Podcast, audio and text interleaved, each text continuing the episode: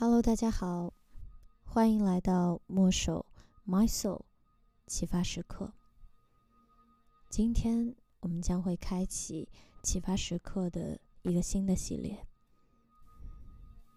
叫做 My Soul Question and Answers 问答的环节。那这些问答大多数来自于墨手的社群，小伙伴们会提问。然后，墨守的老师和陪伴者们会分享出自己的回答。那另外一部分的问答内容来自于一些非常经典的书籍，比如今天想要跟大家分享的《什么是冥想？为什么要冥想？》这个问答来自于克里希那穆提《爱的觉醒》这本书。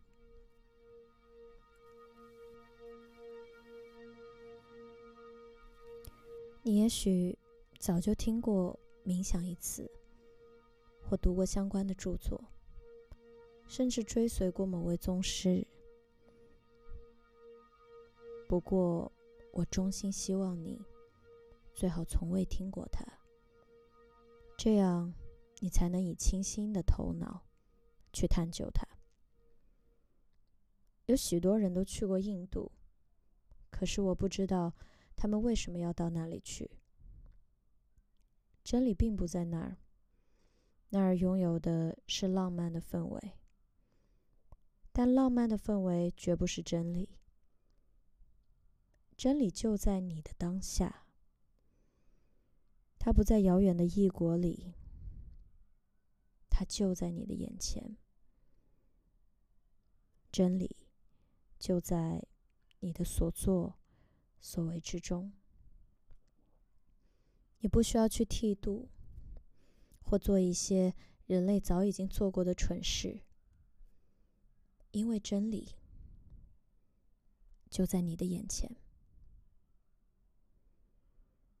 你为什么要冥想？它真正的意思是沉思、留心。觉察，清楚的看见。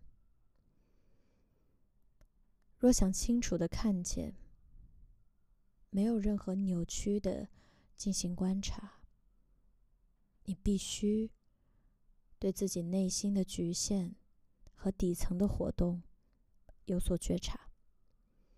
只是觉察它，而不企图去改变、转变。或解决掉它，对整个意识内容进行毫不扭曲而又了了分明的观察，这便是冥想的开始及结尾。第一步即是最后一步。你为什么要冥想？到底什么是冥想？比如，清晨起床时，你看到窗；比如清晨起床时，你看到窗外的晨曦、远山和水面的波光。如果你能一语不发的观察这惊人的美景，心里连说“好美啊”之类的念头都没有。如果你能如此全神贯注的观察，你的心便是彻底寂静的；否则，你是无法真正观察或倾听的。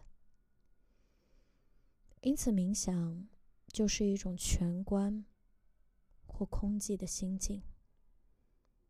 只有在这种心境之下。你才能看到一朵花的美，以及它的色彩和形状。这时，你跟那朵花之间的距离已经消失了，但这并不意味着你认同了那朵花，而是你和那朵花之间的距离或时间感不见了。只有当你的心中没有任何念头或自我中心的活动时，才能清楚的、全神贯注的觉察。这便是冥想。不妨看看自己，能不能毫不扭曲，也没有任何记忆的干扰，而只是默默的进行观察。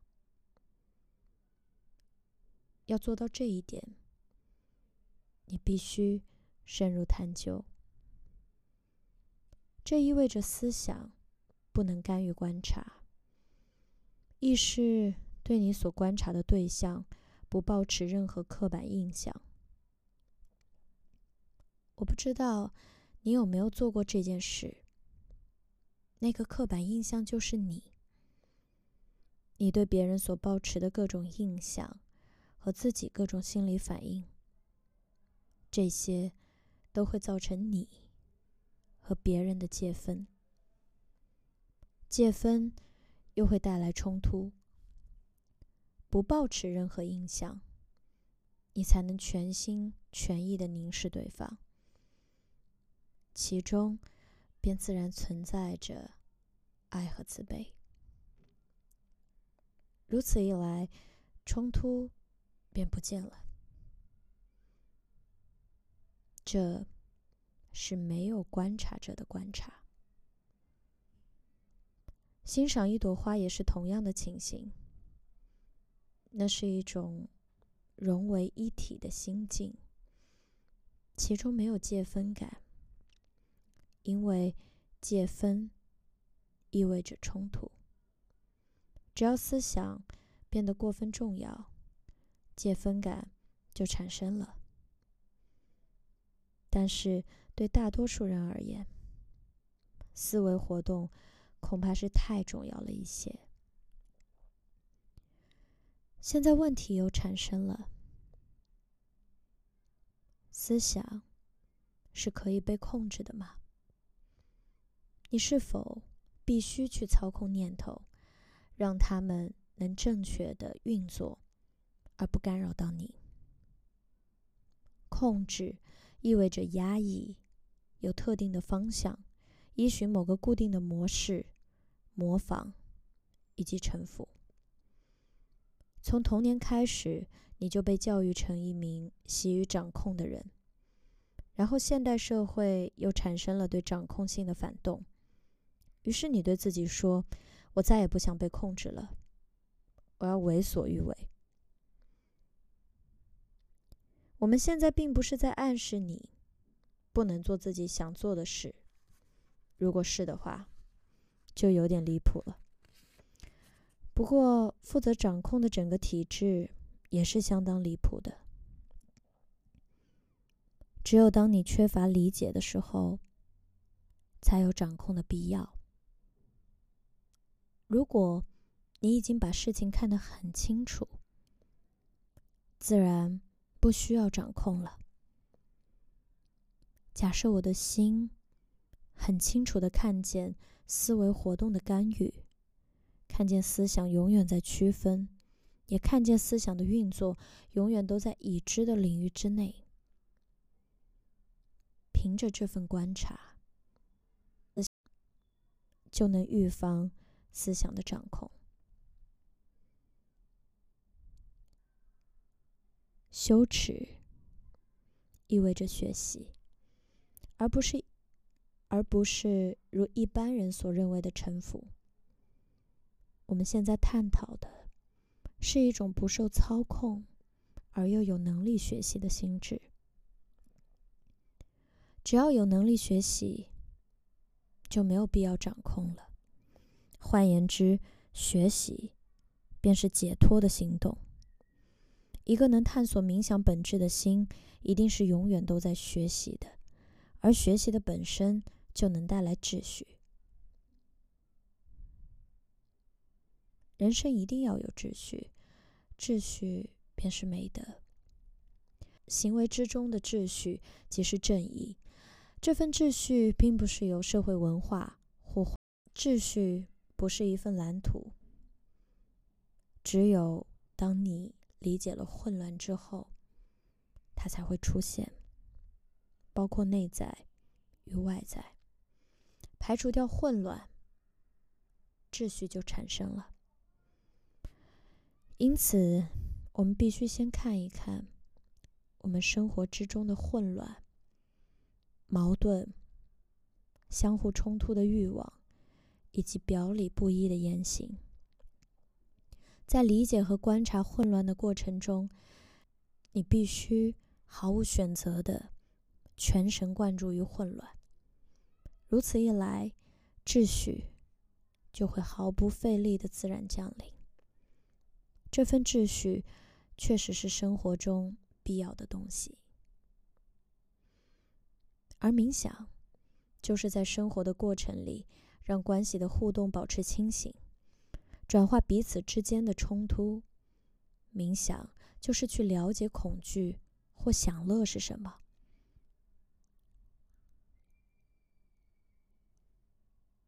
冥想便是所谓的爱，从死亡之中解脱。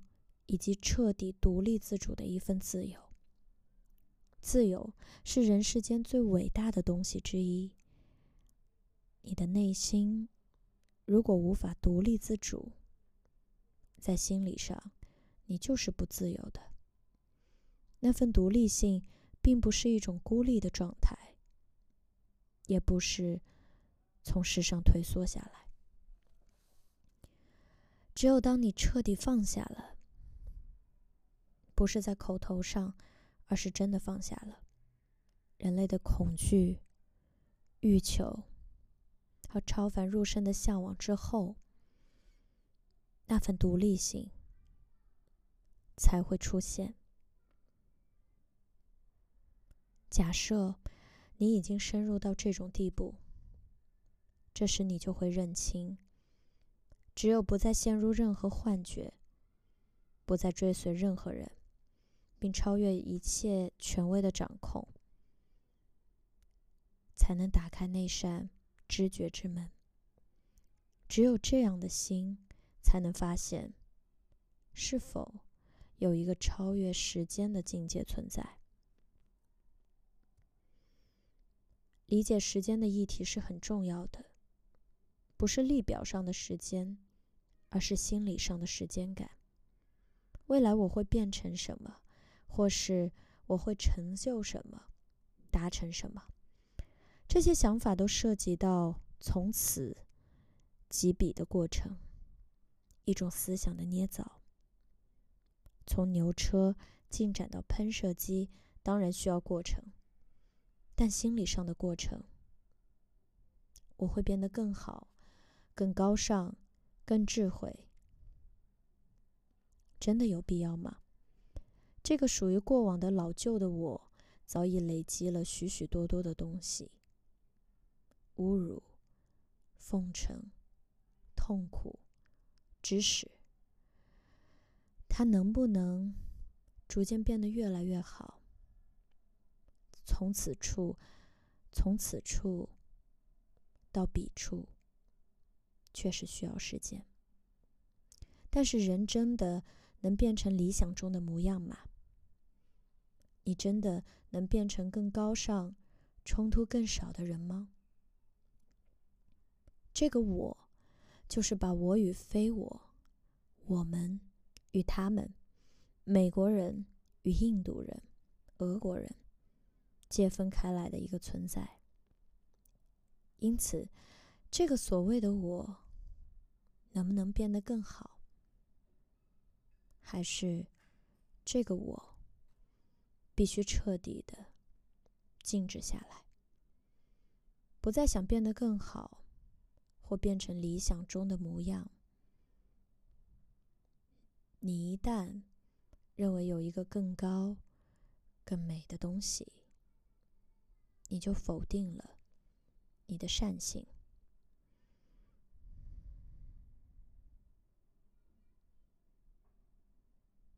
冥想。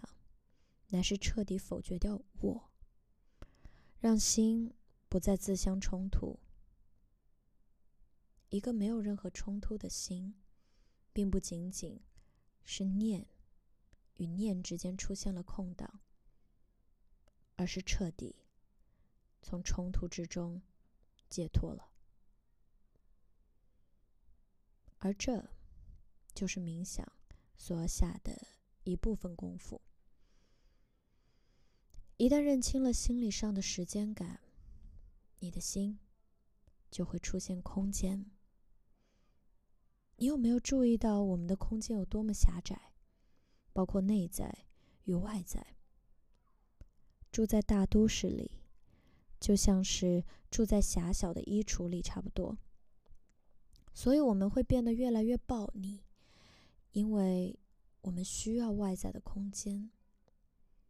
但是，你有没有真的去发现过，我们心内的空间有多么狭小？我们的心填满了各种的想象，还有我们所吸收的各种形式的制约、影响及宣传。我们的心中充斥着人类的文明，我们的心中充斥着人类的发明、思想、欲望、渴求、野心和恐惧等等东西。因此，它已经没什么空间了。如果你深入探索，就会发现，冥想便是放下这一切，让心中出现无边无界的空间。这时，心就寂静了。你也许已经从某人那儿学到了一套冥想方法。所以，你认为自己必须修炼，心才能安静下来。心能安静下来，开悟才有望。这便是你所谓的冥想。但是，这样的冥想根本是胡闹，因为当你在修炼时，一定有一个实体在那里不停的锻炼自己。这么一来，你的心就会变得越来越机械化。越来越不敏锐，越来越有限。因此，你为什么要休息？你为什么要让别人介入你和你的探究之间？为什么要让你的宗师、你的书本介入你和你想发现的东西之间？是不是因为恐惧？是不是因为你想得到别人的鼓励？还是因为你不能确定自己有能力，所以才依赖别人？当你因为不确定而去依赖别人的时候，你最好先弄清楚，你所选择的对象是不是跟你一样不确定。假设你所依赖的对象很确定自己的发现，那么他一定会说：“我已经成就了，我即是道路，跟着我吧。”这时你要非常小心这个声称自己已经找到道路的人，因为开悟并不是一种固定不变的状态，它不是一劳永逸的。你真正需要了解的是我们生活中的混乱和失序。充分理解了混乱之后，秩序自然会出现，然后心就清明了，心就不再疑惑了。这种确知的状态并不是靠智力而达成的。当你的心很清楚地认识了混乱之后，知觉之门。自然会打开。门后的东西是无法言传、难以形容的。任何一个企图去形容它的人，都还没真正见到它。它是无法言传的，因为语言并非那真实之物，形容词亦非被形容的对象。你所能做的，只有全神贯注于你的关系之上。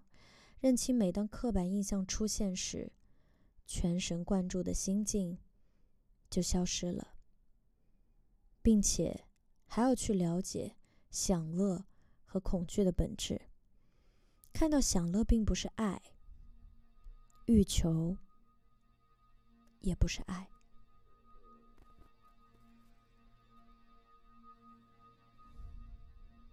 你必须为自己去发现一切事物的真相，没有任何人可以告诉你。比如，每一种宗教都强调戒杀，但是对你而言，这些都只是一堆教条罢了。你如果够认真的话，就必须为自己去发现个中的深意。前人说，前人说过的话，也许是真的。不过，那个真理不是你的，你必须亲自去发现戒杀真正的含义是什么，那才是你的真理。同样的，你不能依赖别人或别人发明出来的某一个体系，也不能臣服于某一位宗师、老师。你必须自由的去探索孰真孰假，为自己去发现如何才能毫不费力的。活在世上，